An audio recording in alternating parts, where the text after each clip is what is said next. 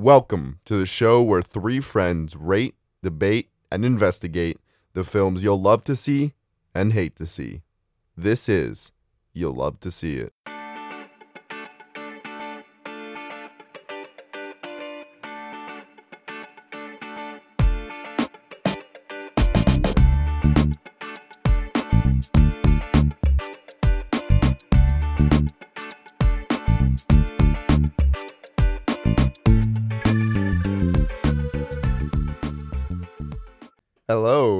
Welcome back to another episode of You Love to See It. How you guys Do you doing think today? they could hear that? I can hear it. Whispering, uh, We're turning into an ASMR podcast sweet- now. Big pivot. nothings. Are, th- is those real? Are there real AS? Oh, what do you mean? but like a podcast. what do you mean? is that a podcast? Why not? Yeah. Why, if it's not, we should really corner the podcast market. is- We could, we could, I, we could make some good money in that. Well, it's nice to be back. This is uh first episode recording in a few weeks for us, uh, and uh, we got some exciting stuff to talk about today. Wow, this vision of watch, uh, just the view I'm getting right now is beautiful. You're really taking this ASMR thing uh, all the way, aren't you? Subscribe to our Patreon, and you'll get to see Eric making these. we're gonna. We're actually starting a new documentary series. Uh, Eric breathes. Uh, it's about a- Eric uh, ASMR. The, but only ASMR he can make with his body. Well, Only, that's you a gotta, lot you of gotta make a lot, a lot Yeah. of ASMR other than breathing. that's true. That's true. All right. Well, we were uh, thinking of a question, and we got our you know first question of the episode type uh, type thing to do. So, uh, Eric, you want to pop us the question? Alright. Pop the cork. In honor, what? what? in honor of first Pop the cow. cork. Pop the cork.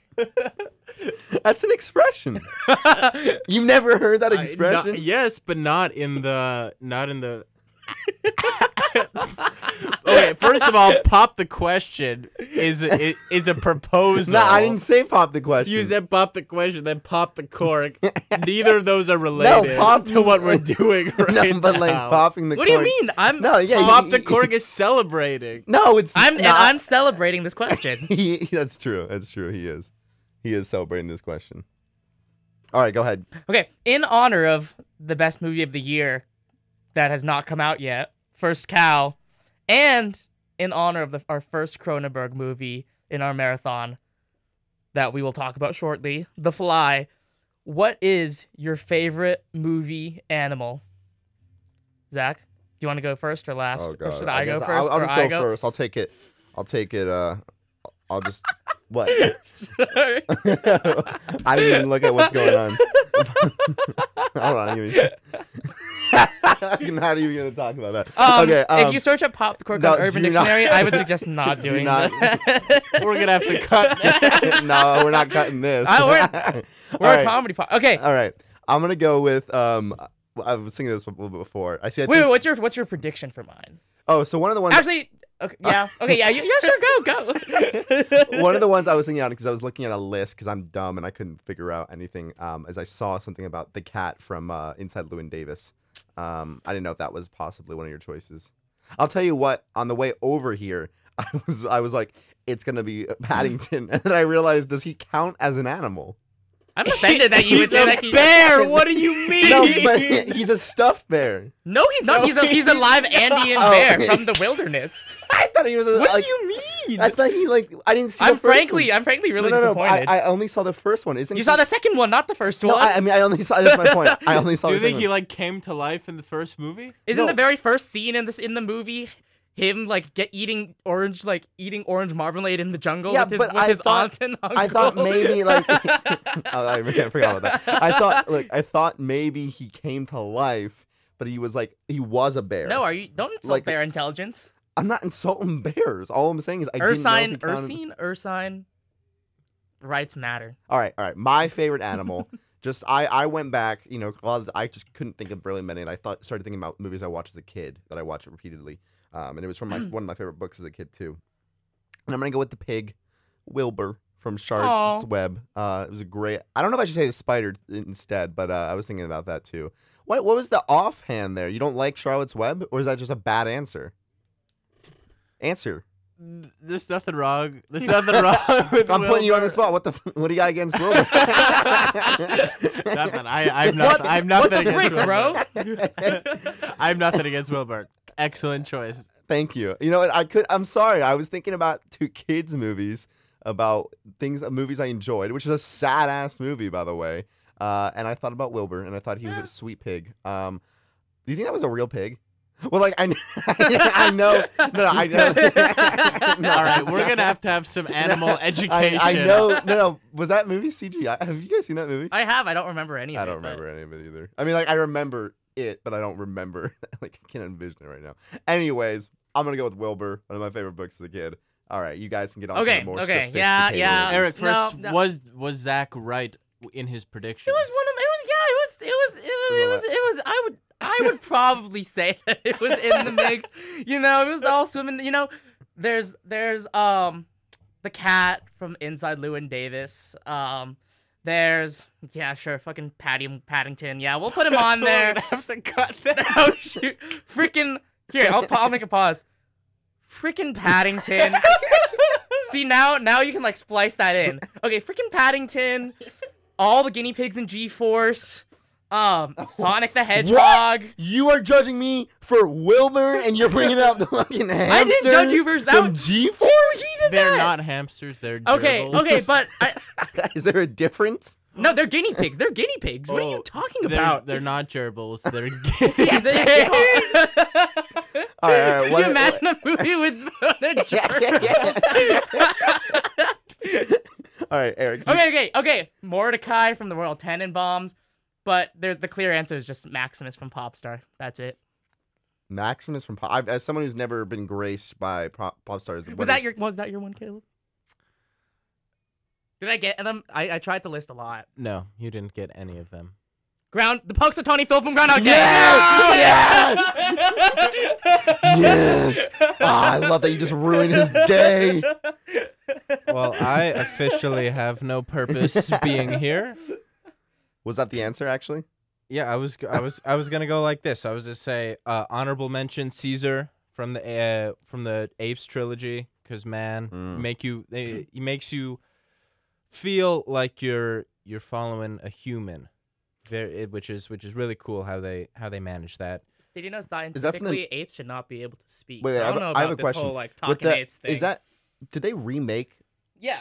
So those it's aren't. A, it's like a. do you do you like the newer ones better or the older ones? I've only seen They're this apparently pretty recent good. trilogy, the recent trilogy. Okay.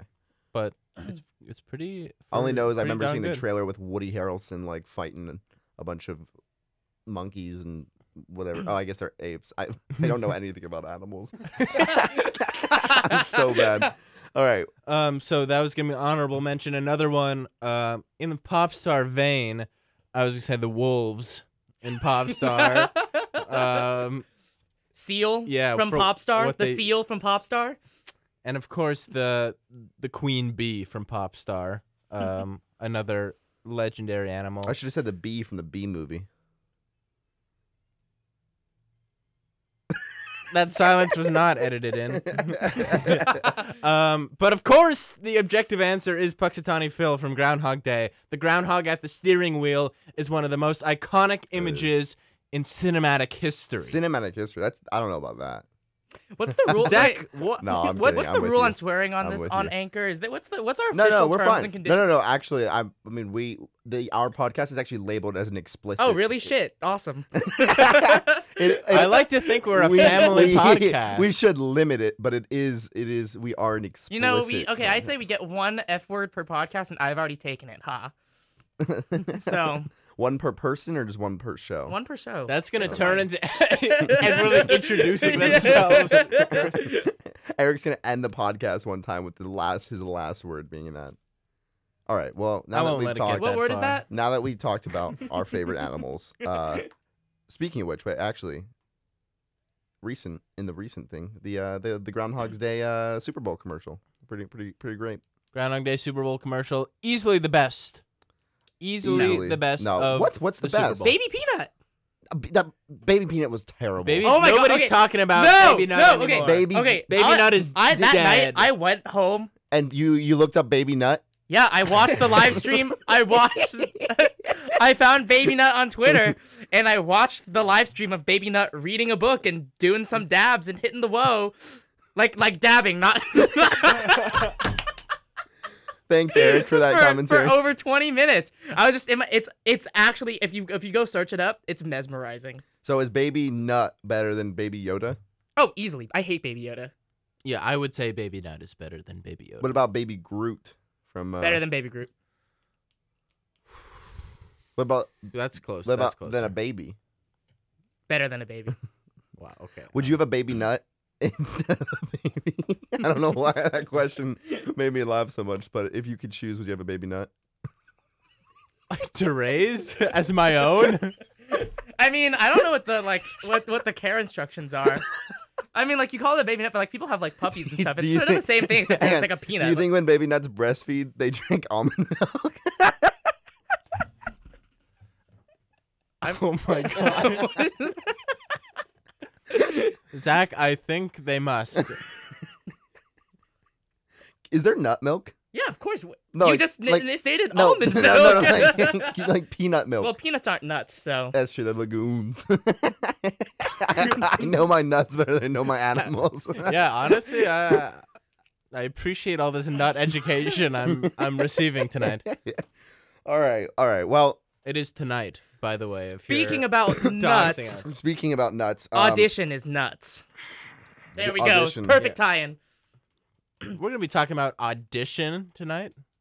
should have made me watch it. I would have watched it. That can be the first episode of uh, you force someone to watch the movie. Oh, Okay, but I don't want. Okay, I don't want audition to be forced upon someone because they need to. They need to be like I have unex- not I have expecting to it. want to watch it. No, you don't even need to want. I don't. I don't know if you can want. You can want to watch it. You need to not know about it. You need to. forget. uh, We Do need you to, think I would like the audition? yeah. I mean, considering your your seeing your reaction in the fly, I really like. Yeah. Well, I know you rated it today five star, right? Yeah. Or did I First spoil, one in did a I spoil, long, long, spoil long, long, or long time. What did you rate it, Caleb? Do you have you not given one yet? Would you like to give it- TBD. uh, oh, a TBD. Okay, so no sneak It's peek. it's from sort of Caleb. unrateable. Unrateable. It's tough. It's uh, it's it's tough. It's it's different. It's special. Yet formerly masterful.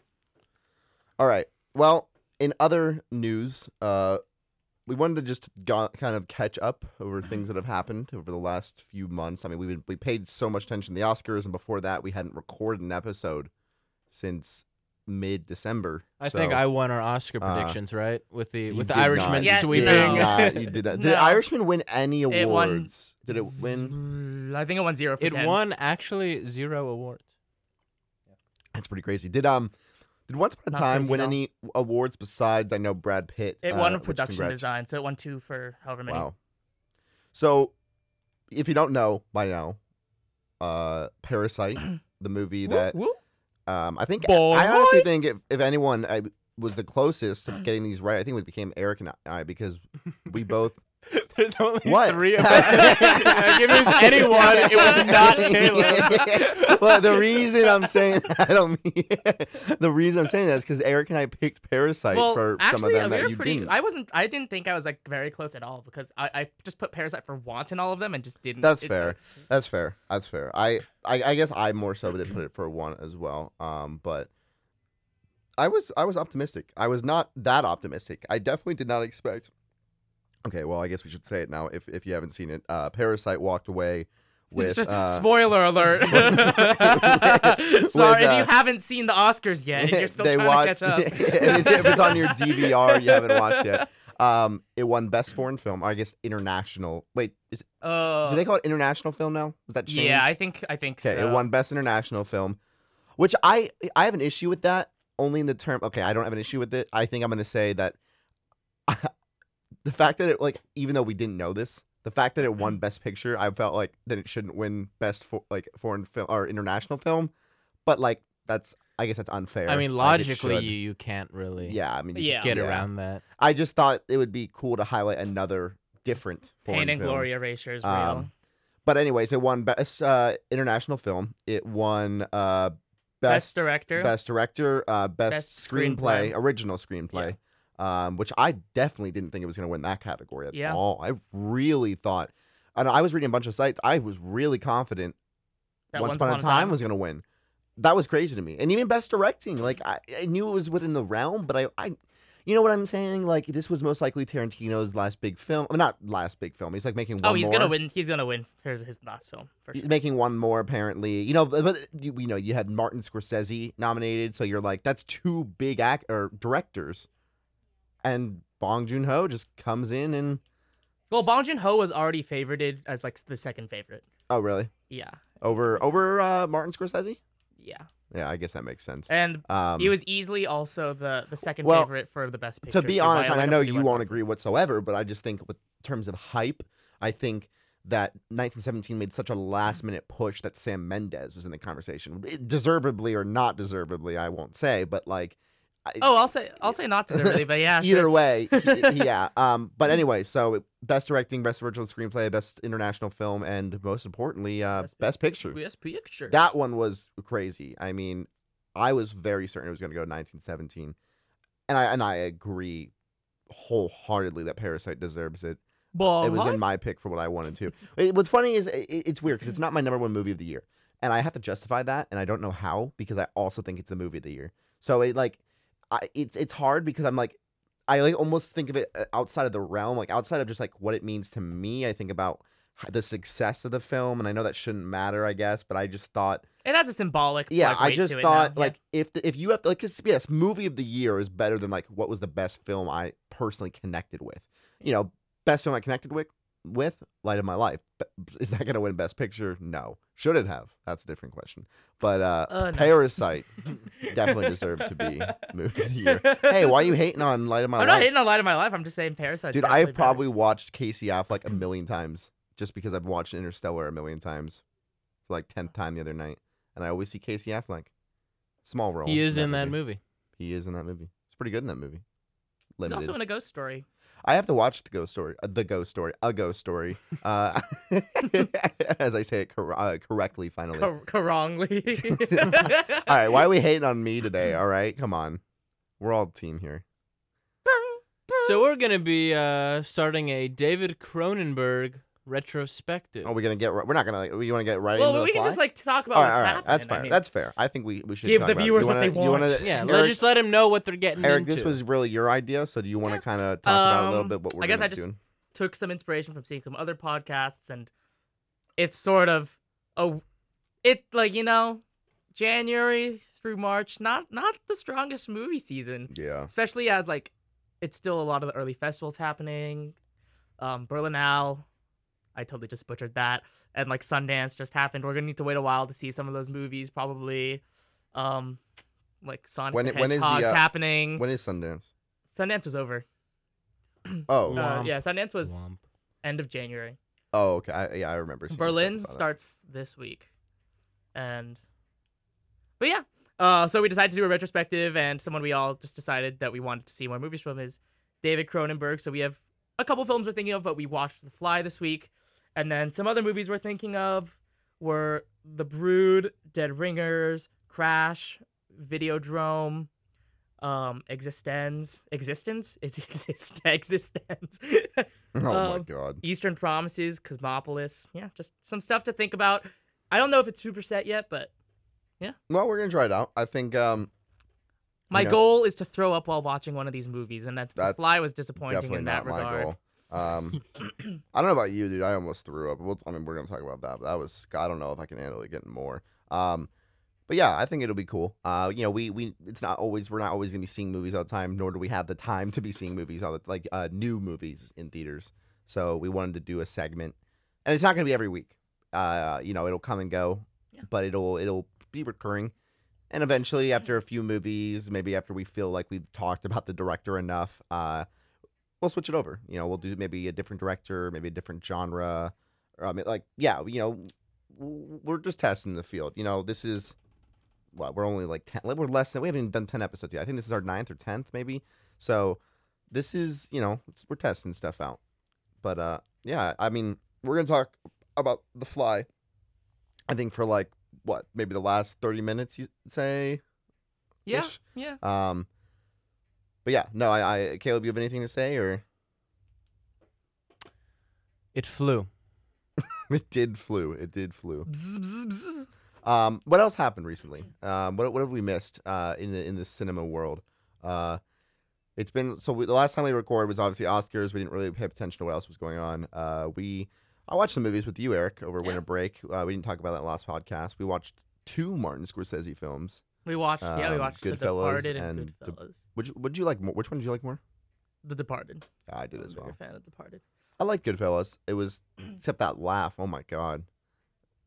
You remember? Oh, oh Um, yeah. What's his name? Uh, oh, I'm oh probably my gonna gosh. get ashamed. Uh, for it starts with an R. Ray Liotta. Ray Liotta. Yeah. His laugh, man, in Goodfellas. I don't know if he's like that in every movie, but dang. Have you seen Goodfellas, Gail? No, Have you seen? Did you see The Departed? No. Oh, okay. I, I thought maybe you would have. Uh, you seemed like a really Martin Scorsese fan. I, I thought maybe. Mm, Yikes. Are you not? Martin Scorsese. You're not a big Martin Scorsese fan. You know, I'm for not all the gonna. s- Mateens out there. yeah, right. yeah, I'll I'll let I'll let my my good friend Mateen come on if we're gonna talk Martin Scorsese. But you know, from what I've seen, I'm not gonna I'm not gonna Maybe I should just. I'm not gonna go mouth on shut. public record and bash Martin Scorsese. Although Martin Scorsese you is could the work for him one day. ever. You could work for him one day. You never know. yeah, I'm not I'm not Yeah. about to to bash Scorsese on air. Also, I'm a big fan. the more you watch of Scorsese, the better he is. You think so? Yeah, yeah. You think so? I I, For I. I like The Departed a lot. I like all. I like all his movies. um, and he's such a nice man in all his interviews. that's good. He seemed really. He, he seemed really like. I mean, obviously he wasn't like happy, but he seemed cool about losing to Parasite. I mean, But I you mean, know, getting a be- congrat like Bong Joon Ho's speech to uh, Martin Scorsese was probably better than the Oscar for him. I, I Yeah, probably not, but great. in my mind, I like to think that. You like to think that. Yeah. Um. Yeah. We watched. Uh, we. What else did we see? We saw. Um. What did we we watch? saw Honeyland. That was good. I liked it. It was pretty interesting. Yeah. Um. That should have been my favorite uh, animal. The bees from Honeyland. um. And Or the lack thereof. We. Uh. Yeah. That's true. Rip. Um. What did we go to the movie and see? We saw. What was the We animated saw film? um that was we our- saw the new Makoto Shinkai, Weathering with You. Yeah. You want to talk and about that? We saw all, or- Underwater. Um, yeah, Weathering with You. I haven't seen Your Name, which is probably That pretty was bad. his other big one, right? Um, oh, yeah. bad. What do you mean bad? Like oh, it's probably pretty oh, embarrassing. Oh, oh, I thought you were saying it's a bad But- movie. Weathering with You. Yeah, good. pretty film. It was good. very pretty, very like straightforward. Didn't like the music. Uh, not gonna lie. the music was very intense. It's a very melodramatic film. It's Maybe very that's like typical of. it was a really strange mix. 'cause It was so, it was like strangely explicit. Like there were all these like Oh, little yeah, yeah, yeah. teenagers, but then it would get really sexual for like two Dude, minutes for like the every first, half an hour. Caleb, did he tell you about this? We literally, what was that? What was the big one? Like we walked was in, liter- and or like we're in the in the movie for the first like ten Yeah, minutes he, watching the film. he walks. This kid is like a teenager, and he walks into the room, and the first thing this woman says, like, "Why are you staring at my boobs?" Yeah. and, like literally, like this is a film that looks like it, like it, like. I, I, I didn't know like I thought it was like gonna be like a Miyazaki where it's like all about like little children playing in the like the environment with some like dragons and shit. yeah, there like were that. some oddly there were some but odd- it was like oddly sexual oddly for a lot of the movie. periods. Yeah, I I did not understand that, and I was like, I remember turning to Eric and I was like, "Is this typical of animes? Like, I've never really watched many." And he's like, "No." He's like, "It's interesting. This has been an odd collection." Well, listeners, if you were looking for Shit, an oddly the monkey from What sexual Did Jack movie, Do? No, Eric, Dude, no, Why? No. No, what, no one likes that. Dude. No. that's such a terrible. I actually talked to someone today who said they liked it. So Well, it's not good. it's not good. It's just objectively. you know, I not think you have to uh, talk about shorts different than. It's just not Okay, Why? that David Lynch feature Mulholland Drive is not good. Oh, Similarly, no. Similarly, David Lynch short "What Did Jack Do" is We could have not did it. We should have done. it- done- uh, We should have done a David Lynch uh, segment. No, hey, come on. you can you can make that you can make that the movie that I that I'm forced to watch. You're watch. forced to watch. the Beatles in the Jack beginning do? of Blue Velvet. Are you No. still on animals? I'm, my mind's racing. Animals, animals, animals are great. Animals the to you is fish like savory in food. Uncut The Gems. fish and un. Oh, that's a good one. That's a good one. Actually, That's so good. Oh my fish, my fish. fish. That was actually a sad moment where like I poured the Yeah. lean into the. uh Oh, I thought that was like Powerade. No, we just talked. Remember we talked. We talked about this last time. It's a drug. It was definitely not lean. I mean, it was definitely not Powerade. it looked like Powerade. Absolutely. Um, I think it was a little dark for Powerade. Yeah, that's what. I, definitely not. Oh, the monsters in Underwater, which we watched with Kristen Never Stewart. seen it. Um. What other movies have come out recently? Uh, we we Portrait just got its wide release last week. I'm last excited. week for I'm gonna watch Valentine's it Day. next, going next weekend Yeah. to see it here in town. Um, I know that obviously uh, there's been a few releases. They're not super major by any means, but I know uh, Birds of Prey and the Sonic the Hedgehog. emanci- fantabulous emancipation of one Harley Quinn, which is interesting. I think you guys Although I've seen really good reviews for it. really I've I've not seen. I mean, it's it's rated high higher obviously, but uh, I what's funny to me is the name change that happened. They changed it from Birds of Prey and the fantabulous emancipation of one Harley Quinn to just Harley Quinn and Birds of Prey, um, which fits way better. I thought the name was so annoying. I do not like it. Like I get. I the- mean, it's sort of it's sort of just the I- theme of the movie, well, yeah, but like over the top. it's not even. it- It's just so unpractical. It's so unpractical that it, it really hurt them in advertising. Like I, I really think if they would have marketed it as Harley Quinn. Well, that's why they made the change. Yeah, well, I'm just saying why. Who? Come on, th- th- these guys get paid hundreds of thousands of dollars to Yeah, well, no, I mean, advertise this I movie I'm and, not gonna like, get mad at you know. Oh, so many are artistic decisions are commercialized, art commercialized. and so like, eh, and I'm I don't want to get Okay. mad at a studio for letting I'm not letting the disagreeing with you on artistic that. vision I just think it's a dumb name. supersede the It's a the dumb name. business. It's a dumb name. It's it was long. It's unnecessary, and no one wants to say the fantabulous emancipation of one No, Harley they'll Quinn. just say Birds of Prey. That's why there's a colon. Yeah, but just call it Birds of Prey or Harley Quinn or like Birds of Prey and Harley Quinn. Well, they're not gonna call it Birds of Prey and Harley Quinn. All Th- That that All You need the we'll, fantabulous we'll, emancipation. We'll agree to disagree on this one. Um, it's rated at three five on Letterboxd, which is I'm gonna guess much higher than it is uh, than Suicide Squad is. Yeah. So uh, Oscar-winning film, Suicide I Squad. said it would well. I know. I just know that it didn't do well at the box office, which it didn't do Yeah. terrible. But I mean, Uh, what do people something weird must have happened with the marketing. I don't think I I, saw the ad that. very many. Like not like name aside. I don't. I no. I saw so many ads. really. I I feel like I barely saw posters. I always saw ads, but they were never. You never knew it was a Harley Quinn movie. At least that's what I thought. Like she was in the trailer for sure, but like I don't know. And also, to be honest, it didn't look that great. Like it really didn't look amazing.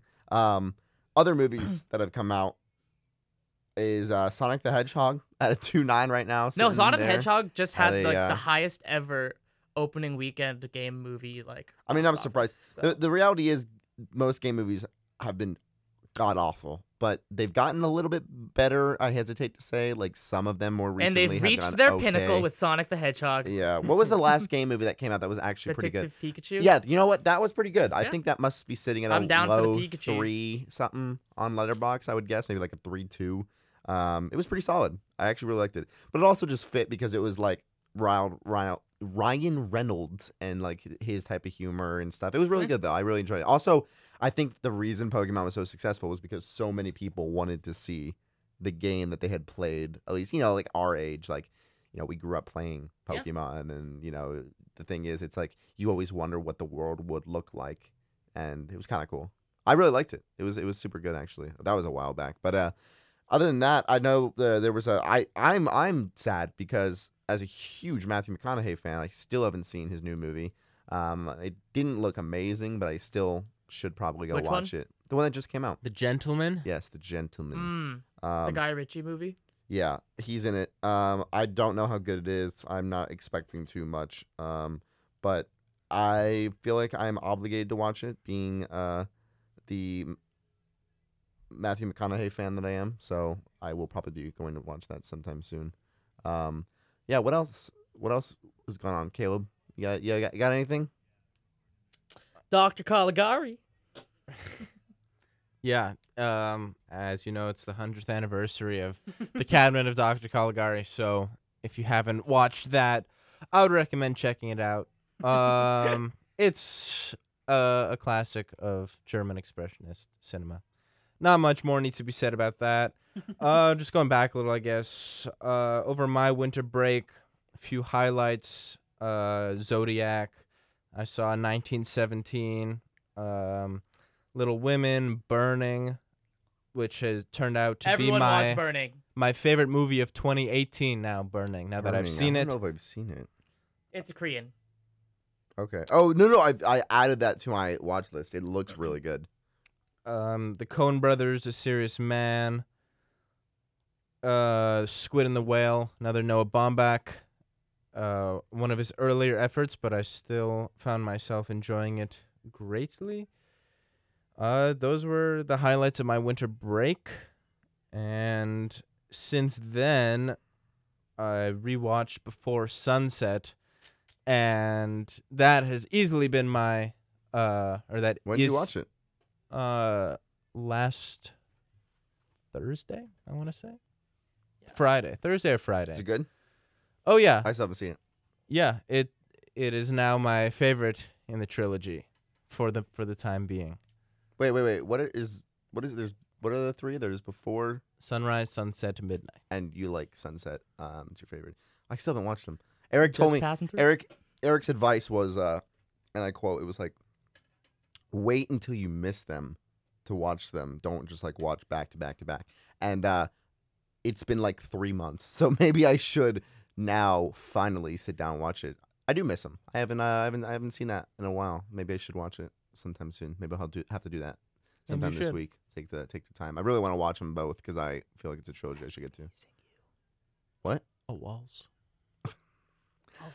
Speaking of rewatching movies, I just rewatched a gr- fantabulous movie. Oh, which one was Uh, that? Well, I watched Did Interstellar. it happen but that's not what it Emancipation was. of Harley Quinn? It was not. Um, I watched Interstellar for the 18th time last night, but I uh, also, or the other night, I also rewatched uh, Eternal Sunshine again. Still a great movie. you love to see it. Hasn't gotten any worse. Don't think it will. It's a great movie. It was actually even better the second time. Actually, that was the second time I seen it, and I thought it was. Uh, I like I knew what was gonna happen, but I even like paid more attention. That like, I don't know. I just felt like I was into it a little bit more, and I, I really liked it. Uh, I had actually forgotten the whole. I don't want to spoil it, but I'm going to the whole uh, side plot that she. The Mark Ruffalo, yeah, yeah, Elijah yeah. Wood subplot. Yeah, yeah, yeah. I forgot about that. Um, and I always and I always forgot, and I forgot how the the, the beginning of the movie is actually the ending of the movie. Um, spoilers. I just said it. Um, but It's, uh, no, I said spoilers before. I said spoilers before, so it's a little. wow. Yeah, I know. To be fair, technically, isn't the movie spoiling the ending for you? No. no, No. no, But they- not at all. but they show it, It is in you. the beginning. You you spoiled the ending just now. I can like beep it out. You know those things like uh, on TV shows when they like like they cuss, they can just like beep. You That'll just can you could just reverse it so it's all spoken backwards, so like only Caleb can understand. Caleb, do you think you? Not, there's no. I don't think you could understand the podcast if we reversed it for you. Can you Like, really understand? Can you understand? So if you don't know, uh, just so you can uh, uh, dox uh, one Caleb, uh, if you want to find out where he lives and everything. Uh, And this fact will that- help you determine where I live. something that is on his uh, medical profile is the fact that he can uh, talk backwards. Um, but you know, it must be very lonely because there's no one. To talk backwards. I am backwards. very lonely, Zach. there's no one. to Now talk- everyone knows. there's no one to talk backwards with. You know, Yeah. It's a struggle. it is. It is. Can you understand backwards?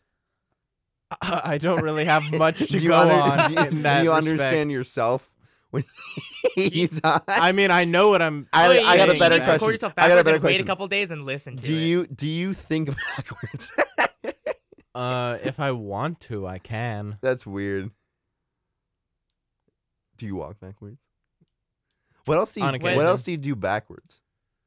I, I brush my teeth backwards. Natalie, how does that? Your teeth brush you? Is that what it's no, no. No, I, I brush my teeth, but It means backwards. it means it means it, instead it means of starting, whatever you think it means. It means if instead of starting left, he starts right. He goes What? That's like normally you brush your teeth starting this way. no, that's not like, a normally, thing. What the hell are you talking circles, okay, about? normally the circles go counterclockwise. Caleb does a circle what? clockwise. Why is there a certain clockwise of the brush? Because you got to do circles so you don't Also, like push your gums in too much. No, but you're right-handed. So what if I do it the other way? That's why it's backwards. That's why it's backwards. Oh, okay, okay. All right, all right. Well, I think it's about time we we talk I'm just about. gonna send one message in in backwards. Uh, So you for can if, listen. yeah, if anyone wants to, you know, I'm just gonna say something super important right now, uh, backwards, and if you if you care to decipher it, you will receive a great reward. Imit lala fo. Iavam. Ehitsi. Tanal al al. That's a that's a very um. I don't know what he just said. Oh, it- I know exactly what he said. it's said. a very important message. Wait, what? How do you know what he said? I think the ending gave it away. Yes, the ending What? does give it away. So, uh, listen to that, decipher it, Yeah, and I'm you gonna go will back and- receive a great reward. Also, before we get started, just one more thing. I have one more All right, all right. question Go for ahead, the go both ahead. of you. Go ahead. Zach, Eric, what are you guys doing this Monday night? Class. Ah, psych. Psych. psych. Instead of going to class on Monday, uh, I know what Eric's doing because he's gonna be with us.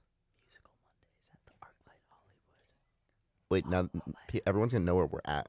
Like, what if we get like overrun with people wanting our autographs? Tyler the Creator's gonna be at the ArcLight Hollywood, so. I You know, think he might not be, but who was the guy that? We, who was the other guy that was there when we went? Tyler the Creator. No, no, no. Who was the other guy that was there? Tyler the Creator. No, it wasn't Tyler the Creator. Who was the other guy? Oh, oh, um, Tyler the Creator. I hate you. Um, so But Monday night, Tyler uh, the Creator.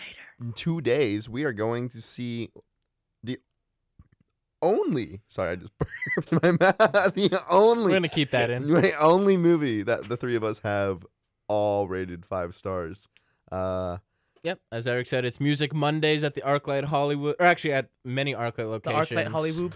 Uh, and this Monday at the ArcLight Hollywood, Sherman Oaks, and Culver City, they'll be playing La La Land. So if you want to come out and meet us and see a tremendous film, we're down to We'll sign anything. We'll stay after, you know, so the fans can come and meet. We're meet. down to sign it. The pop star scene in the car. that is exactly what I thought of, Eric. I don't even want to know. All right. Well, is there any other thing? Any other thing we should discuss before we move on to our the the juice of the of our, Watch audition. of the podcast? Watch audition. Um, I watched I don't have anything audition, right and I would watch. love to rewatch audition right away. So I think everyone else should rewatch audition. It's like a, it's like a, it's like a nice family melodrama where this, it's about a man looking for love, and he's holding some auditions, and love. it's a great time. I don't know, I don't know what to say about it. Yeah, I, I just said some words about it, but I, All right. it, it's beyond words. And with that, let's fly to our next topic and talk about God. the first movie He has in a way our with segment. Uh, maybe we have to play. Maybe I should play a little clip from the movie, like right right here, like just the. Be Be afraid. afraid. Be very afraid. All right. Well, Eric, do you uh, want to say a few words about this movie? Uh, maybe intro it uh, as we uh, get into our first discussion. Yeah, The Fly is a David Cronenberg film, the one I think that really got him most of his notoriety, um, about a man named Seth Brundle. Played by Um, the played by- wonderful. Oh I thought Eric was doing this. I'll wait. no, no, no, go ahead. Go ahead. Played by the one and only Jeff Goldblum, who has made a discovery that's going to change the course of humankind. Wow. Yeah. Wow. He can teleport stuff. I really almost swore there, but I took it back. And yeah, you only get one.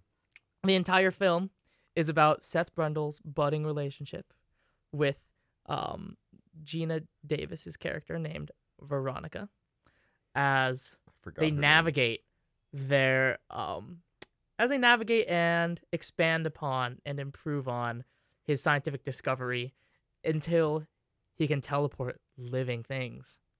And when he decides to teleport himself, some stuff goes terribly wrong. And what happens? Well, let's just say a little bzz, bzz, bzz got into the buzz buzz buzz of the machine while he was in there too and you know you know how when a machine just splices your DNA with another I've animal and you I've just been there. get cancer and slowly you get cancerous like tumorous like degeneration and Oh, wow, okay let's terrible. redo this We try to be very relatable to our Yeah, yeah. audience. Okay, he goes into the machine. He gets his DNA spliced with a fly, and the rest of the film is essentially Him, him and his body mutating. into he an ultimate fly. Brundlefly. I, I actually. Brundle don't. fly. I actually don't know because it sounded like in a, way he was getting fly-like features, but it also just seemed like the int- the like What? the act of splicing, like had just like screwed up his DNA, No, and it was he definitely turned into it. Did you not see the part where his head melted away and fly eyes were there? Like he turned into a fly, dude. I don't. he had human legs all No, along. they remember at the very end, like you see the the new legs pop out. until the very end when his new legs pop out. No, but and then what he I'm turned saying into a is, fly. yeah, I'm, that's what I'm. I hate you. He definitely turns into a fly. Like I understand, like he, like right, like he definitely, like remember when his head literally cracks apart and you have two, these two like, like eyes just like poking out. Oh, I just thought those were like weird eyes. I didn't recognize those because at that point he had also he had also fused with the like machine, so he was like part metal at that point. No, no, before. This was when remember his jaw fell fell off before he gets in the machine. As he's like, No, but doesn't at the end he gets fused with the other telepod. I know, but before that, But- shut up. Before that, he definitely turns into a fly. I mean, it's supposed to be an infusion, but I, I, I thought it was. I, I didn't know where it was going at first. I thought he was literally going to turn into a fly, and then it made it seem like he wasn't. But then he did. Like I, I swear, he turned into like a literal fly. Because I thought it was just going to kill him, just because of the fact that he like, you know, he's got this DNA that just does not work with the human body. Like that's probably what realistically would happen. I don't know why we're talking about realism well, here, though. if we want to talk about realistic, he probably would have turned into the final form as soon as he got out of the the teleportation. Because like his DNA has changed. That's like, true. his That's entire true. He wouldn't has have. changed. Yeah, it was kind of interesting how that worked. Um, but I mean, th- that's that, I guess that, that's not like the that's point. just the movie's choice. Yeah. That's not really. I don't really have a quarrel quarrel with that. a So, qualm. um, but yeah. So this guy, he's like this lonely, lonely, nerdy man, and he, uh, he is dude. He actually looks really good in that movie. I bet he he was young. no, I'm serious. Jeff Goldblum is not the Fly. Yeah, the Fly looked beautiful. Uh, especially towards the end. Um, but uh, how old was Jeff Goldblum? He'd have been pretty young in that movie. He was This 14. was in the 80s. He was not 14, dude. He was not 14. Um, but uh, yeah. Where do we want to start? Do we want to start at the beginning of the movie? Anything? He was uh 33, 34. What Was about he just initial reactions? younger. God. Okay. Initial reactions. Uh, yuck. Uh, God, that movie. I I don't know. Caleb. I just loved watching Caleb. Whenever the way- as it got grosser and grosser, Caleb didn't look away. Like I want to imitate for you. Obviously, the viewers can't see, but I just saw this. Just it's just a straight face look. Meanwhile, I'm over here like squeezing my eyes, like cringing, like I can't do this. Um, like in the first half of the movie, there was like one scene that was gross, and that was when that bamboon. Oh, here we go, Zach. Leave the animals to us. wait, wait. Uh, the baboon gets turned inside out and is still moving, which I thought was disgusting. But like that wasn't too bad. That was just gory. I think I was so. I mean, I guess it's so hard to describe without showing it and like seeing the movie. But the the cosmetics they do, I don't know. Wait, what do you call it? like pro? Like is it cosmetic? Prosthetics? Is that what they Yeah, use? it's the probably. Uh, well, I think it was like at least for the final stuff, it was definitely suits. Yeah, I mean it was. There was no CGI. Yeah. and that was what was crazy to me and it was it was crazy good looking but so disgusting oh my god that movie grossed me out i'm not gonna lie i'm just a very squeamish person so watching that movie what's funny is i don't do bad with gore so i don't do bad with gore but i think the the body transformation was just out of this world like weird for me it was i mean it was gross i don't know but that's that was my first impression obviously I mean, that's not how I feel about the movie, but I just thought it was like, ooh. What, what, what about you guys? Okay, I'll start by saying that 80s horror body transformation uh, B movie. Not that this was So- not this sort of- was a B movie, yeah. but it definitely had its B movie elements. Wait, All what do you that mean B movie? Not I like- not like Yeah, well- not like the B movie. no, I know, I know, but what do you mean B it's movie? like Is that like a genre? yeah, it's like a type of movie. Um, I know this body transformation. It's just like a it's like a low bu- like- it's like low budget, really campy, pulpy like sort of movie. I feel like that's what I you would call this a B a B movie? sort of it sort of has that feel to it. Well, I'd especially agree. because Cronenberg, th- his early movies are all really low budget, so it's like where he comes from. And Okay, I'll his agree. You can tell it's a low budget film. I'll agree with Oh that. no, this is actually like one of his highest budgets, Oh. at least at that time. oh, at that oh, time, well, but I would say he it- brings like you can Oh. he, he brings some of that like old sensibility when he was doing like low budget films to this. I think, all right. and Sorry, you can go really ahead, tell Caleb. that. Anyway, yeah. So the the '80s horror body transformation B movie. Again, not that this is a complete B movie, but definitely has its elements. None of that stuff is really my bag. Uh, yeah, me neither. and yet I I really enjoyed The Fly. Um, I thought it was re- it was a really solid movie all the way through and very economical, uh, Mhm. remarkably efficient, uh, which played to its benefit. Uh, uh, surprisingly funny movie. Dude, honestly, really was. I'm Uh, with you on that. Um, surprisingly good dialogue, not just in realism, not not just how realistic the dialogue sounded, but also in some of the the philosophical observations the movie makes. Yep. Um, I thought the the acting, uh, w- was really fit the movie. Uh, Goldblum especially, uh, For I sure. thought did did a great job. Um, not not just in in or I, I say he did a great job. And in this type of movie, you don't necessarily expect a a, a wonderful lead performance or a, a a lead performance that has to actually make a huge transformation. Besides, you know, the obvious body transformation, but I don't know. Goldblum is very impressive and shows great range here. Um, he starts as kind of this awkward, uh, socially inept genius that somehow sometimes does manage to be kind of suave. So he he does a great job balancing that. Then once a transformation occurs, he's he starts bouncing off the walls, going crazy, hyper, but still keeps it mostly human. Uh, then he literally falls apart, not just in his body. You can really feel uh, his his essence kind of withering away, and that's really powerful to watch. Uh, and then by the end, he generates just intense or an immense amount of, of empathy as this non-human creature. Uh, while you still recognize that he is Seth, and that he was ar- more arrogant and awkward than likable at the beginning.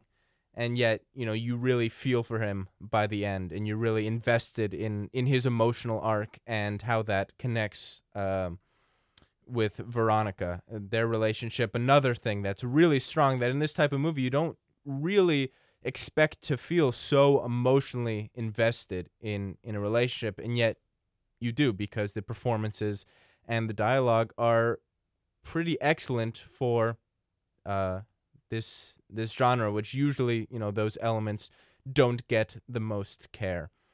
Uh, so I think a lot of elements fuse together here uh, to to create a a movie that uh, holds up and that is more accessible to someone like me who generally isn't very interested in what this type of movie has to offer. But don't. Yeah. I mean, I would agree with a lot of what Caleb is saying. I also am not generally a fan of really like over the top 80s or like super pulpy like B movie stuff, but um I went for The Fly and yeah, a lot of that does have to do with Jeff Goldblum. I think he plays really well this character that gets just in over his head and it's like a moment of irrationality causes his entire downfall. Um, I think my favorite part of The Fly is actually how how conservative it is with its gore to a, to an extent, just in the sense that Mhm. the focus of the movie isn't at all about the gore. and that the focus of the movie is literally on this relationship, and the the gore and everything that happens is just a part of that. Um, another thing that I really liked about it was that the traditional arc for this type of story is that it's about the science. Like this is a very science fictiony concept, and generally, like it'd be something like, oh, like science has gone too far, and now the science is fighting back. But this is really just about like just a coincidence that he like could not have seen coming, and that I think makes it all the more tragic. Um, So you don't think the movie is saying anything about science? You don't think it's trying to make any points? Do you think it's just purely well, there no, as the I'm, background, or I don't know, it's not- saying I mean, I've I haven't su- thought it super deeply about like a science angle, but I mean, in comparison to like a lot of other sci-fi movies, the focus isn't as like the focus isn't about what we've done with the science as much as the science as like a device for him to like exude this much empathy that for us to like have at the end and to talk about other topics that this movie is grappling with like the AIDS epidemic and other like things that Cronenberg was obviously thinking about at the time of release. Um, yeah. Um so yeah, I really enjoyed it. There's this one line at the end that I still like cannot get out of my head. Um it's a good line? it's when he's like finally he's essentially in his final stage of transformation and he's talking to Ronnie. I think he's telling her to get away from him because he'll hurt him. And he says, um, I'm an insect who dreamt he was a man and loved it. But now the dream is over and the insect is awake. And it's just so it's just so sad. Um yeah. Yeah, I think it was the, the way he delivered it too is pretty great. So good. So good. Jeff Goldblum also like really is perfect for this part. Like even in the beginning of the movie you can see how like buggy his eyes are, like in the best way possible. Like he's no, I he's agree. got that I sort of agree. slight he's he manages to be slightly erratic and overly energetic yet still yeah, like as Caleb said su- suave at times and he's probably just like the perfect person to play this. I could not imagine anyone else. Yeah, I'll, I'll agree with that. I think I think we should talk about a bunch of different components of the movie, um, and I think the acting choice. There, were, there was really only three characters in the whole film, uh, like uh, at all, right? I mean, What about Tawny? yeah, Tawny. I mean, like three major Thank characters. you. The man and who had his the hand only broken two, off. yeah, right, that guy. Um, but the, really the only two other, the really two main characters Also the real-life are obviously baboon. Seth Brundle and Veronica. like that's a real baboon. That's true. Um, but I mean, in the end, did you guys did you know that David Cronenberg was in the film? He was the gynecologist. That's right. Oh. Did you know that that was him? No, I didn't. Damn, Yeah. that's cool. No, I, I was looking at the Letterboxd uh, uh, earlier, and I was like, David Cronenberg. Wait, what? Like he's in this film? He just plays gynecologist. That's just what it says on there. I thought it was funny. Um, Jeff Goldblum, awesome. I haven't seen a t- like terrible amount of his movies, so I can, in the sense that you know, I, I can't.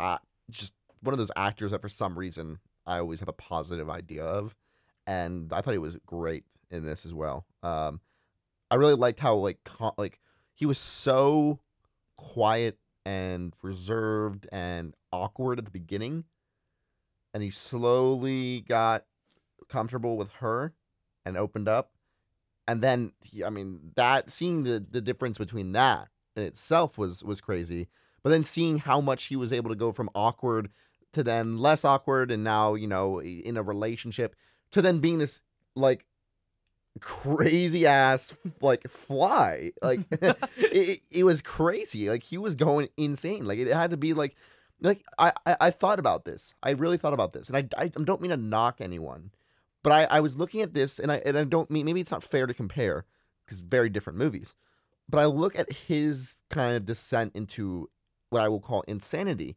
and i compare it to something like the joker and i think god this movie did it so much better and I and I, I think that's unfair. I think there's different circumstances and different uh, types of insanity and things like that. But maybe it was just Jeff Goldblum for me. Again, I'm not. I love Joaquin Phoenix. I just thought I really believed it. Like I I I didn't expect it to come. And you know maybe that has to do with the fact that I didn't know what the fly was, but I know what the Joker is going to be, so that could have some bias. I just thought seeing him go from this really quiet, awkward guy that felt very relatable in some ways, like oh, like I I I know people like this. I feel like I'm like this in some way. Seeing him open up with the girl, and then seeing him, I I mean, he goes mad. I I mean, you you'd say he goes pretty insane, right? You know, it's not like him going insane as much as it is him transforming into, I mm. guess, the mind of a fly. But I mean, I would say his descent into chaos is kind of crazy well done i would say i mean do you guys agree with that do you i mean Yeah, I think I would definitely agree. And I think the mark that it was done well, and I think that I think in something like this, what you want to do is be almost conservative enough with the transformation that it's believable, but still like push the limits of what you can do with it. oh for sure And, for sure Um, obviously Cronenberg pushes it with a lot of the physical aspects, with the nails like squirting out one by one or the um the teeth.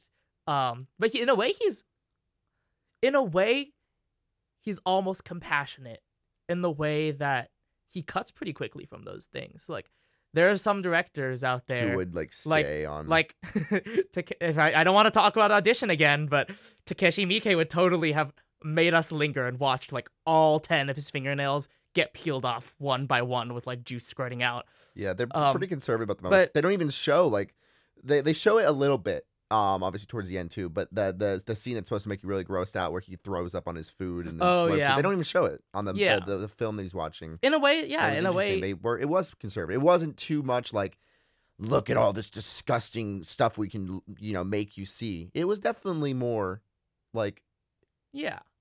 I guess I guess the all of what was happening was conservative, but I guess what I'm trying to s- say is that he's building empathy even throughout this entire transformation when he's an arrogant prick, simply through how he decides to cut it. I think, but Mhm. also, um, he he doesn't go too far. Every everything he does is believable, even when he's insane. He's only really insane for a bit, and it's sort of believable, even it just because it's a Yeah, I- sci-fi movie. It's a sci-fi concept that already suspends your disbelief and the like I mean the just the fact I guess my point final point is that the fact that you're able to keep empathy even through the end of the movie is a mark that this transformation was incredibly effective. yeah. I I I don't mean to say I think he's like the Joker. Uh, I I think very different, very different types of things that are happening. I just I I felt myself feeling like you said. I felt myself seeing this insane transformation. Watch him be a dick to like you know to his girlfriend, uh, and all the things that are happening. I mean, and then try to kill people, and I still feel bad for him. So that's definitely a strength of the movie, right? Like I'm, I'm still like, damn, dude, this guy's like, I, I mean, I'm, I'm sitting there wishing that that he figures it out. I'm, I'm thinking until the very last minute, maybe he'll figure this out. Maybe it'll be fixed. And then of course I'm just like, uh, okay, I guess David Cronenberg is not this type of director. You know, he's not. There's no happy ending because this isn't a movie. You know, this is about a descent into, you know, one little scenario. I guess that is. I don't know. I, I, I, liked it a lot in that regard. Yeah um, I, I, I essentially agree with with all of that.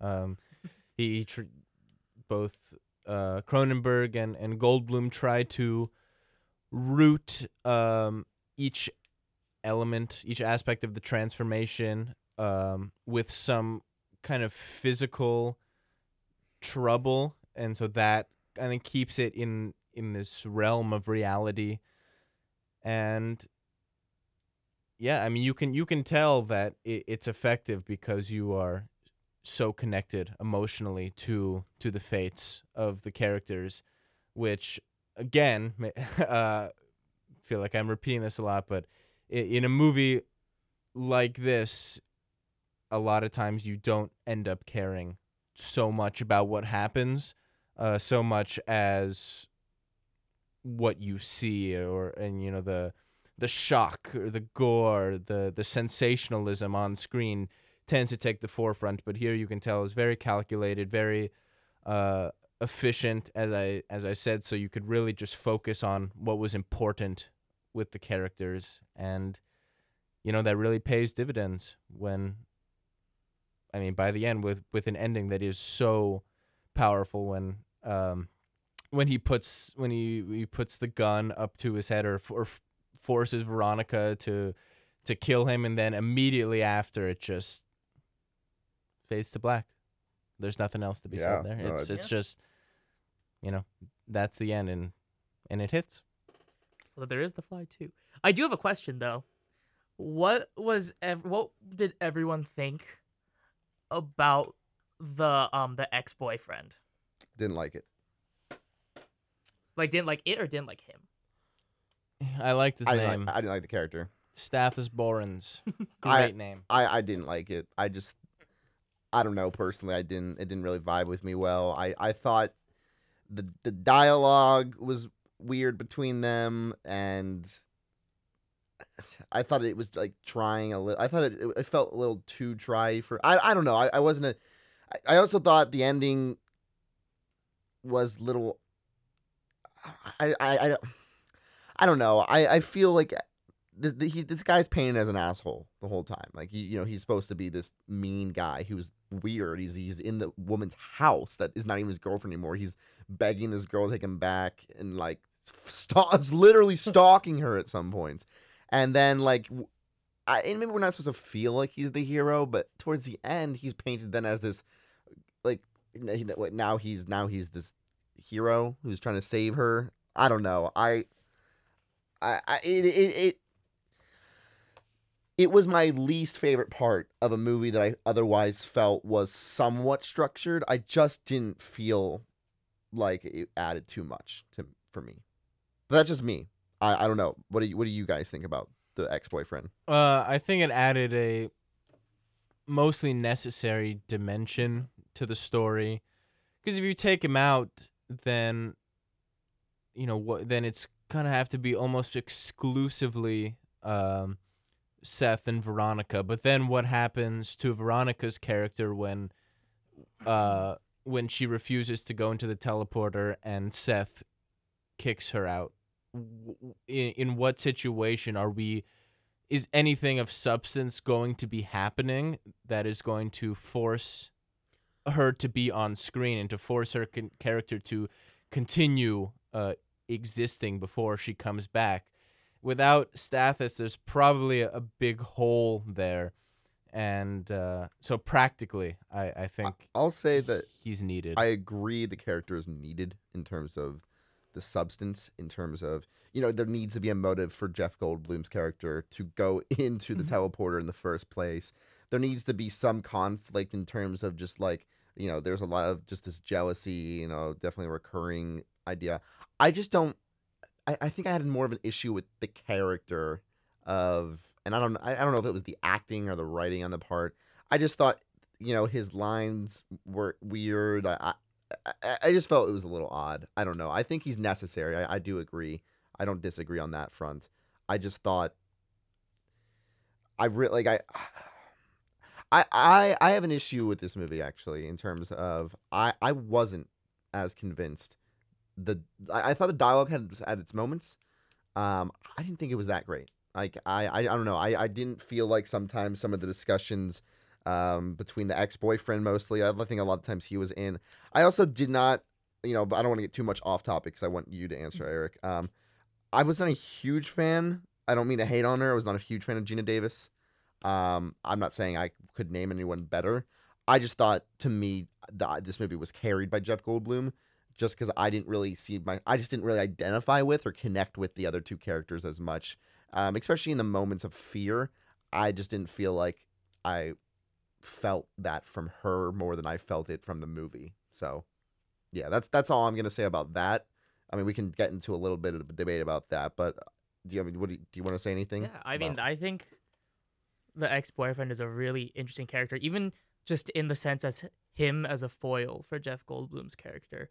I mean, he is this person. I mean, even from the dialogue, he's sort of similarly weird. Like, obviously not to the same extent, but we still he's get a weird guy. Right. we get hints. I mean, we get hints of that, and um, but he's like in a position of power. He is like the big shot editor of this big shot magazine that um that um shoot, Jeff Goldblum's character wants to get his work published at. So he, there's this power dynamic there, but also one big foil, one big similarity between the two that I've really noticed about them was that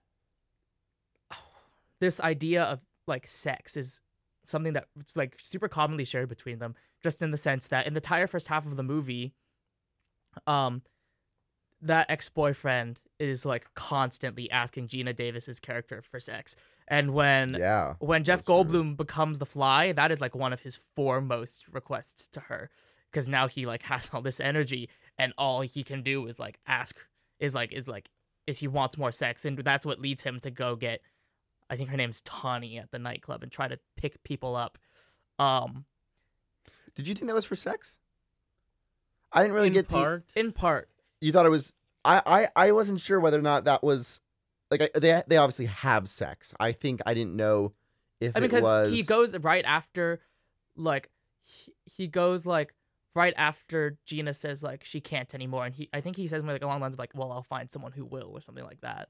I don't think that's Oh, oh no, who will go into the teleportation machine? Yeah, But I, I I it was definitely, it was definitely a thing, and I think the entire idea of like the pregnancy, um, yeah, the that the- wild dream sequence. Yeah. yeah has is all tied into this like connection between those two men and the comparison of him becoming the hero in the end in comparison to um the fly creature is something that I haven't really entirely wrapped. What my do you head What do you feel? Do you feel that the, the sex has any importance, or do you feel like the whole the scene about the like the abortion stuff? Do you feel like that is like what is is it saying anything in particular? I think this the sex is very important. Um, if you think about why why does Seth go into the the teleporter in the first place? Um, he it's not uh because and you see this a lot a a question of pride or hubris or he's like I I know the best thing and this is you know I, I don't have to worry about anything and i'll take on science it's not that it's he's drunk and he thinks that uh veronica has just gone has left him to have Yeah, sex cheating, with yeah. yeah with, with stathis and so now because he's upset at that that's why he goes in so this whole movie doesn't to sex. exist if he doesn't make this decision and he makes the decision because of sex. So I, I mean, you, you can't step away. You can't move away from that idea at all. Which is, and I guess that's the biggest reason why I don't think this is a commentary on like the the scientist who's gone too far, who thinks, uh, you know. who- thinks he can play God and everything will be all right? Yeah, I don't. I don't think that's what it is, and I think that's, um, pretty good evidence. Do you do you think this? You know, you were you were talking, Eric, that this was written at a time during the AIDS epidemic. Do you think there is anything that's kind of mentioning that? Do you think the sex anything to do with Um, that? Do you I- think the the even the the the fly the the transformation into this? Do you, do you think is any commentary on that, or do you think I read a little into this, and it's like a pretty um standard viewpoint on the film, but I don't think apparently Cronenberg had no idea, so it's not anything intentional. But a lot of the stuff about the body transformation, and I think especially the seclusion that happens to him Yeah. after, is the main connection there. I mean, I think this is a film. Yeah, I and I, I don't think he's trying, especially with how the person gets to a point where he wants to turn people into his kind. I don't think he's Mhm. I don't think he's making a comment that Mhm. people with AIDS are yeah. neg- he's not Uh, negative. I think there are still con- those connections in terms of the things that are happening to him Yeah. Yeah. look like it's that, you know, in that realm. So when I when I was reading some reviews about that too, I, I thought, oh, you know, I, I kind of see that. You know, make makes sense. Um, but yeah, um, I what what do you, what do you guys feel about the ending? Um, before we you know we had a few minutes left, uh, before we really give our reviews of it, um, our ratings, I should say. Uh, I'm gonna play devil's advocate to what I think your two opinions are. Um, it's not even devil's advocate; it's actually my opinion. I didn't like the ending. yeah, I didn't like. I I wasn't a fan. Um, I wasn't a big fan of the cut to black. Um, I was I was left with more questions I, I this whole situation with the baby was a huge plot point going in. I I thought that was just kind of hung there. I mean, I guess it plays for the plot device of him kidnapping her and then, you know, him wanting Wait, that was a back. dream. No, no, she's Right? pregnant. Th- Oh, oh, she's yeah, remember the, the, yeah. the afterwards the car scene. That's why he kidnaps her and everything like that because he's like, you can't kill it. It's the only thing human in me left. Oh, but I think it was right, that's an yeah. awesome Yeah. scene. I love that. I love that, that, that that's the only thing human in me left. I just like felt. I I felt like. it, I felt like it for a movie that is not built on action. You know, it's not built on on this on this intense thing of you know stereotypical action. I felt like the last five minutes were all action, and it was great. Great, it was well done. I, I thought it was great watching him morph for that teleporter was heartbreaking, and watching him, you could literally see like him wanting to, and then like pulling the gun up to his head, like it was great. I just didn't like where it ended off, and I don't know what I would have wanted. I just didn't feel as satisfied. I I don't know why. Um, I just felt like something was missing. Also, on, on the child front, I think how it ends, or where it ends, and how it abruptly ends. Uh, if you consider the child there, that that is, I think, pretty affecting. You you realize that um, first and foremost, child's father will not be in its life. That's pretty sad. Um, and then it Cronenberg leaves you questioning, you know, will this child even get to have a normal life of its own? Will it be human or will it have to suffer the same fate that Seth suffered? And you saw firsthand how painful that was, not only for Seth, but for everyone who cared about him. Uh, which I guess is just Veronica, but uh, I, I don't know. I, that that does leave you with some some some tough things to to think about and consider, and I think adds some weight to the story. Uh, as far as the action of the ending, I agree that mo- that this you know is certainly not an action movie, nor is it action based. And while there is a lot going on at the end, I don't think that's ever really the focus. You know, it's they're not really f- focusing on the gun or on you know the the disintegration of bodies. It's really just on the characters, and especially you know when uh, when Seth raises the gun, uh, raises the gun in Veronica's hand to his head. That's not about the gun. It's not about the bullet that will inevitably Yeah. be fired. That's just about their relationship and both of them understanding that it has to end here, which is it's heavy stuff and really well done. Yeah, actually, the gun's a huge symbol in the end too, just in the sense of. I, I I'm spitballing here, but as like a phallic symbol, like if this is an entire movie where his downfall is sort of this like, uh, like I, it's sort of like his like male like insecurity. Mhm. She is the one who finally ends him with the gun, and it's not the other guy who has it either. He is like on Yeah, the floor. he lost like a. He is like unable Yeah. to do that.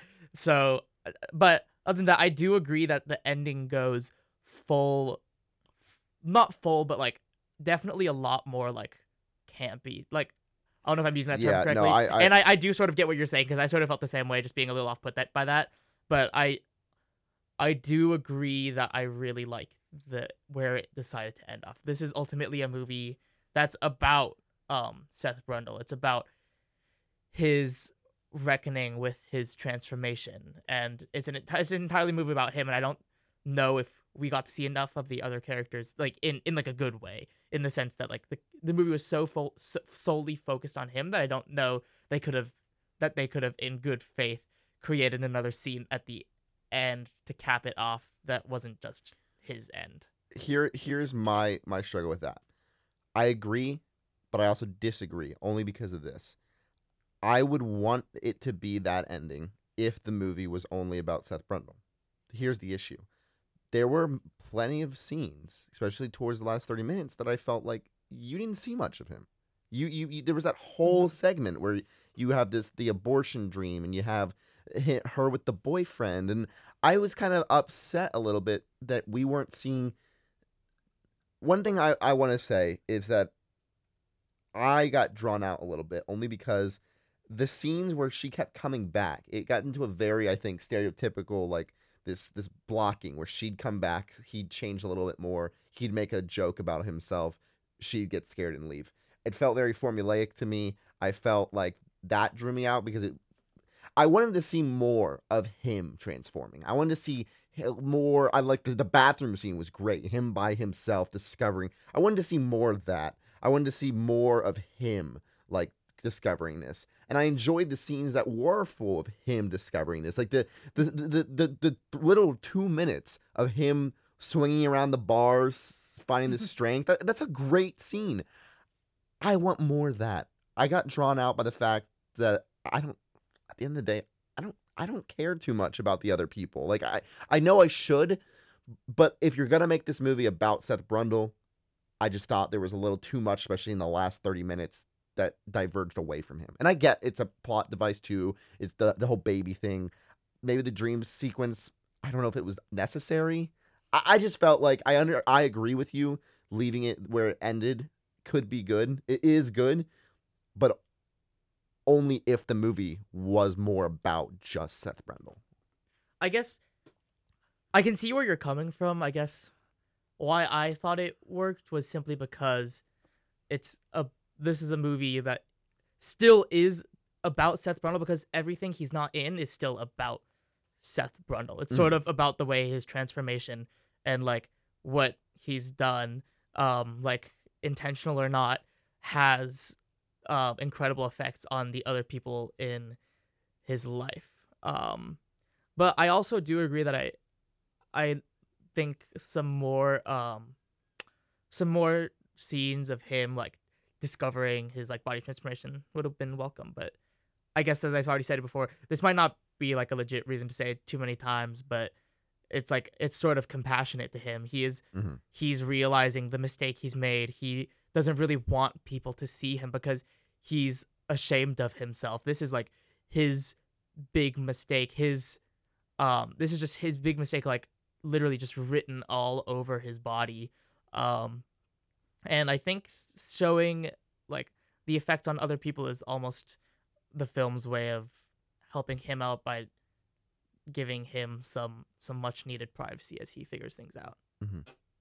I want to I want to ask one thing before we move in because we're getting close to that time uh, to our final thoughts and ratings. Um, did you have any issues in terms of the plot and more specifically? Did it seem a little weird to you? And I think this was this was a thought that kept popping up to me during the movie. I don't think it hurt the movie as much, but I definitely thought about. it. I was like, you know, in the beginning it made sense because he was he was like, oh wow, you, you are purified, you know. But after he started realizing I'm in trouble, like you know, there was, and I think he was combating because part of like half of him, or maybe even smaller, knew he could needed to like fix himself. The other most of it was like, you know, like let's transform. Um, did you th- think the movie suffered from the fact that there was no real attempt by him to try to fix himself? Like he, it, it's like never. Like I, the two, they talk about doctors and stuff, but I'm thinking there, I'm sitting there thinking, could you like try to fix yourself by tell doing this or that? And towards the end, they, you know, he does it. He wants to in his own morbid way of sinking three people together, which I don't even want to know what that would look, how that would work. That would be weird. Um, interesting thought, but I, I, I was a little disconnected on the thought that I was like, I don't know if any of these beha- people are behaving how real people in this situation. What granted, what the hell would real people in this situation behave like? Um, I don't know. Did what, did you have any thoughts on that, or do you think the way they did it was pretty? Well, so? one thing that's established is that the science uh, in uh, one thing that's established is that the science we just had a moment. Uh, Caleb just touched. Eric's leg. It was pretty pretty great. He's just like inner thigh. And there goes my uh, everything I was saying. one moment that one thing one blah, blah. One thing that's established is that the science with this teleporter is um more advanced than than what exists yeah. outside his lab well, he doesn't even understand it. Yeah, too. It's right. So oh, yeah. So I think you can assume that anything that comes from the teleporter is not going to be solved by you know your doctor. So I think that's probably implied. Um, then, if you map through the story, it starts off. He just seems like, oh, I just have a lot of energy. I feel great. I feel pure. I feel better. Like this is I'll be here forever and nothing to worry about." Then things start to get a little worse that the audience can tell, but Seth doesn't ever seem to well not ever, but he initially doesn't seem too worried by these changes. He you see the effects. You see him, you know, becoming manic and and you know boisterous, but he doesn't uh, ever make that a problem. Not ever. Not no, he doesn't make it a problem until uh, he starts really falling apart, and then you know he he brings you know he brings I guess bringing back Tawny's kind of in the middle there. Uh, then he really starts to fall apart and i guess he, he does kind of accept his fate initially because i think the science is so overmatched and he realizes whatever is going to happen to him is going to happen to him and then when he's right up against death's door he's like wow i don't want to die and is willing to sacrifice the individual life of victoria and his un- and their unborn child and I mean that plays into into the tragedy of it all, perhaps more than anything. I think that that fear of death was something I really did like too. Just that like you, the way like he he, he never really like grasped it until the very end, and like he then he wanted it, and it was it was crazy. It was, yeah, I yeah. That's all I'll say. Um, should we move to final words? Yeah. About it. Let's okay. do it. Um, who wants to start? How should we do this? I guess I'll start. I'll start. I'm sorry. Um, what did I like and dislike about this movie? Um, what I liked. This film grossed me out, and I like that. You know why? Because it hasn't been done to me before. Really, I, I really was the the the costuming, the you know whatever it is, cosmetics. Wow, amazing! You know, looked real, and it, it scared the hell out of me. It was so gross to look at it, that that did not detract anything. The fact that I was grossed out, if anything, added to this movie. Um, I love Jeff Goldblum. Um, I I loved his character as a whole. I did like his relationship with Veronica. I thought that was awesome. I I really liked that this movie was, in my opinion, vague in its theme. I thought there were a lot of themes you could apply. Maybe aging, maybe death, maybe you know, you know, like we said, the comparisons to AIDS and cancer and stuff like that. I think there's a very open ended in that way, and everyone might get a little diff- something different out of it, which might be typical of most movies, I guess. But I just felt like it was it felt good in that way. Um, I, I I enjoyed it. I, I I thoroughly enjoyed the movie. What didn't I like?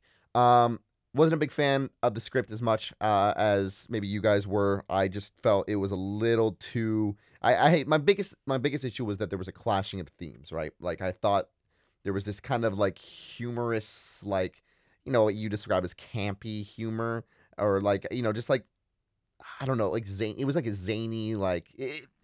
It was good, but then I have this other side coming in where it's just like kind of seriousness. This guy undergoing this crazy, you know, life altering transformation. I felt like those tones conflicted at times where I didn't like it. You know, when she kept rediscovering him, I thought it got a little formulaic in the fact it was like, oh look, he's changed a bunch more and he's gonna make another joke. I I don't know. It it was interesting. I I would have liked. The humor was good. I liked that it was funny, but I thought sometimes the humor was a little much. Um, I thought it it, it made it feel like it made me yeah, it made me take it made me think for a second like, all right, like come on. Like I, I just kind of was like, all right. Um I, yeah, I I would change the ending probably or just change parts of the movie to fit the kind of how I'd want the ending to be. Overall, um I, I, I did enjoy the movie. I, I just was left with a little bit of, you know, kind of things that I wasn't huge fan of. And I and I, I really thought that the movie had its moments where I really like I can remember specific quotes. You know, the whole I love the the insect politics line too was great. Um I love the the part where they're talking about going crazy over the flesh and talking about teaching the computer that. but uh, overall, there were still a few things that uh, I just wasn't a huge fan of. With that, uh, I rate uh, The Fly uh, three and a half stars. All right.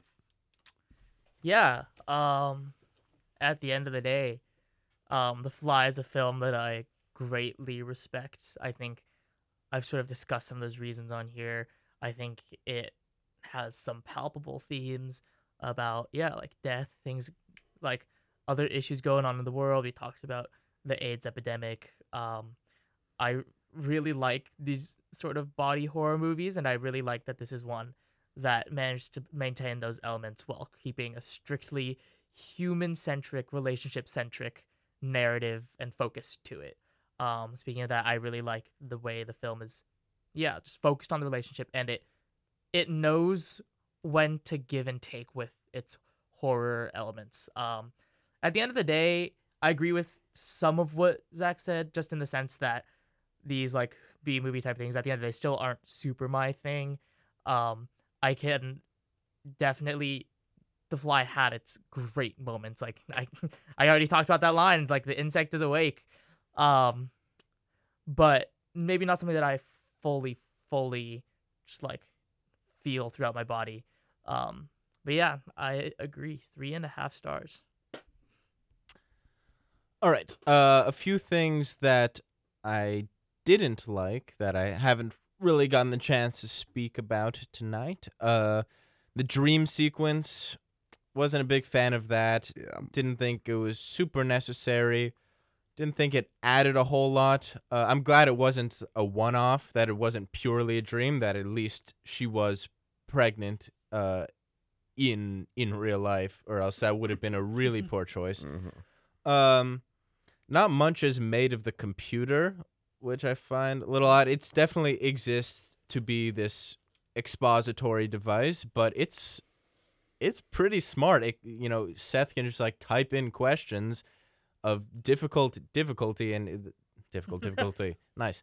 Um, of of sizable difficulty that require interpretation, and the computer can immediately just spit back uh, results as if it's human. It's like a, a better version of Siri, which um, yeah. I don't know. See, again, it's not a big element, and the computer is mainly there to to provide information to the audience. But I still something felt a little weird with how powerful that seemed. Um, and as far as the effects go, overall, I thought the makeup was great, especially for the time. Uh, the all the execution, I guess, was well done, but I guess the specific effects didn't do much for me. like glowing. Yeah, like when the teeth are falling out, that didn't Yeah. really do much for me. The ear falling off didn't do much for me. The vomit rarely moved me. The nails, the nails, Mhm. the nails did stuff. The nails that was, that was pretty gross. Um, but that's that's the stuff that uh I didn't love. I've already talked a bunch about what I did like, but again, I I did think this was a pretty funny movie. One line, uh, after Seth, you know, literally breaks almost entirely breaks off the hand of the guy who's arm wrestling. Tawny outside asks him, "Are you a bodybuilder or something?" And he says, "Yeah, I build bodies. I take them apart and put them back together again." Like- that was definitely the funniest line probably in this just film. yeah, just really funny. Um, And what sets this movie apart from films of its kin is the emotional bond between Seth and Veronica. Some beautiful, tender moments that really tie the film together. When she first sees him in his terrible form, and he tells her to stay away, uh, because he might be contagious. Uh, initially, she obliges, but ultimately, she can't help but embrace him. That's great. Um, a little bit earlier, when he's in his frenzy, frenzied state, and he kind of snaps at her, forcing her to leave and telling her not to come back. I don't know. You feel you feel bad about that because you think that they are s- supposed to be together, um, in the same kind of chunk of dialogue as the insect politics and the the dream is over. The insect is awake. Uh, in that same bit, when he says, "I'll hurt you if if you stay," because he's turning into this insect and he can't control himself. And you know, as much as you want them together, it seems like there's no way for it to work. That's super affecting, and it all gets tied together uh, with with the beautiful ending that I think cuts off right where it should. So talking about this movie has actually made me like it a little more. Uh, I'm going to keep the rating I had after watching it, but this discussion has made me think that uh, upon rewatch I might bump it a half star. But for now, I will give The Fly three and a half stars. Wow, all three, three and a half. I think that's the first time that's happened.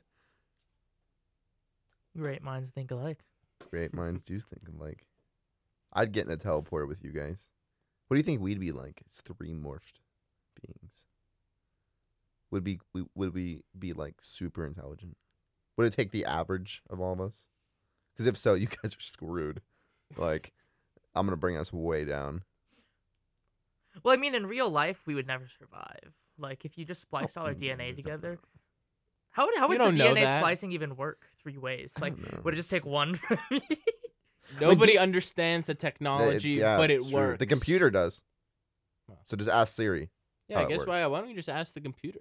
Yeah. Oh, oh, oh, oh. yeah. oh. Wait. Why did you? Wait, computer, can I undo this? Yeah, with Control Z, Control Z. there was also something very humorous, I gotta say, about that computer being like, what was it? It was like, fly not in Brunman, Brunman in fly. like or like what That's was my last name. It- it- oh, sorry. Now you can Brundle, actually Brundle. um, yeah, I, I the computer with saying nothing. I I got to chuck a chuckle out of that out of that line. I thought it was pretty funny when it's a serious moment. I also just came up with another amazing animal. Um, What? The frogs in Before we close up. Magnolia. I don't want to say anything about it, but damn, those are some holy seen it. frogs. some holy frogs. All right. Well, on that note, uh, it's been a, it was that was a great that was a good episode. You know, I love talking about the fly. It's a good discussion. I hate you so much. Uh, but with that, uh, we're gonna bid you adieu, and we will see you next time. Have a blessed eve, and for all of us, eat some applesauce.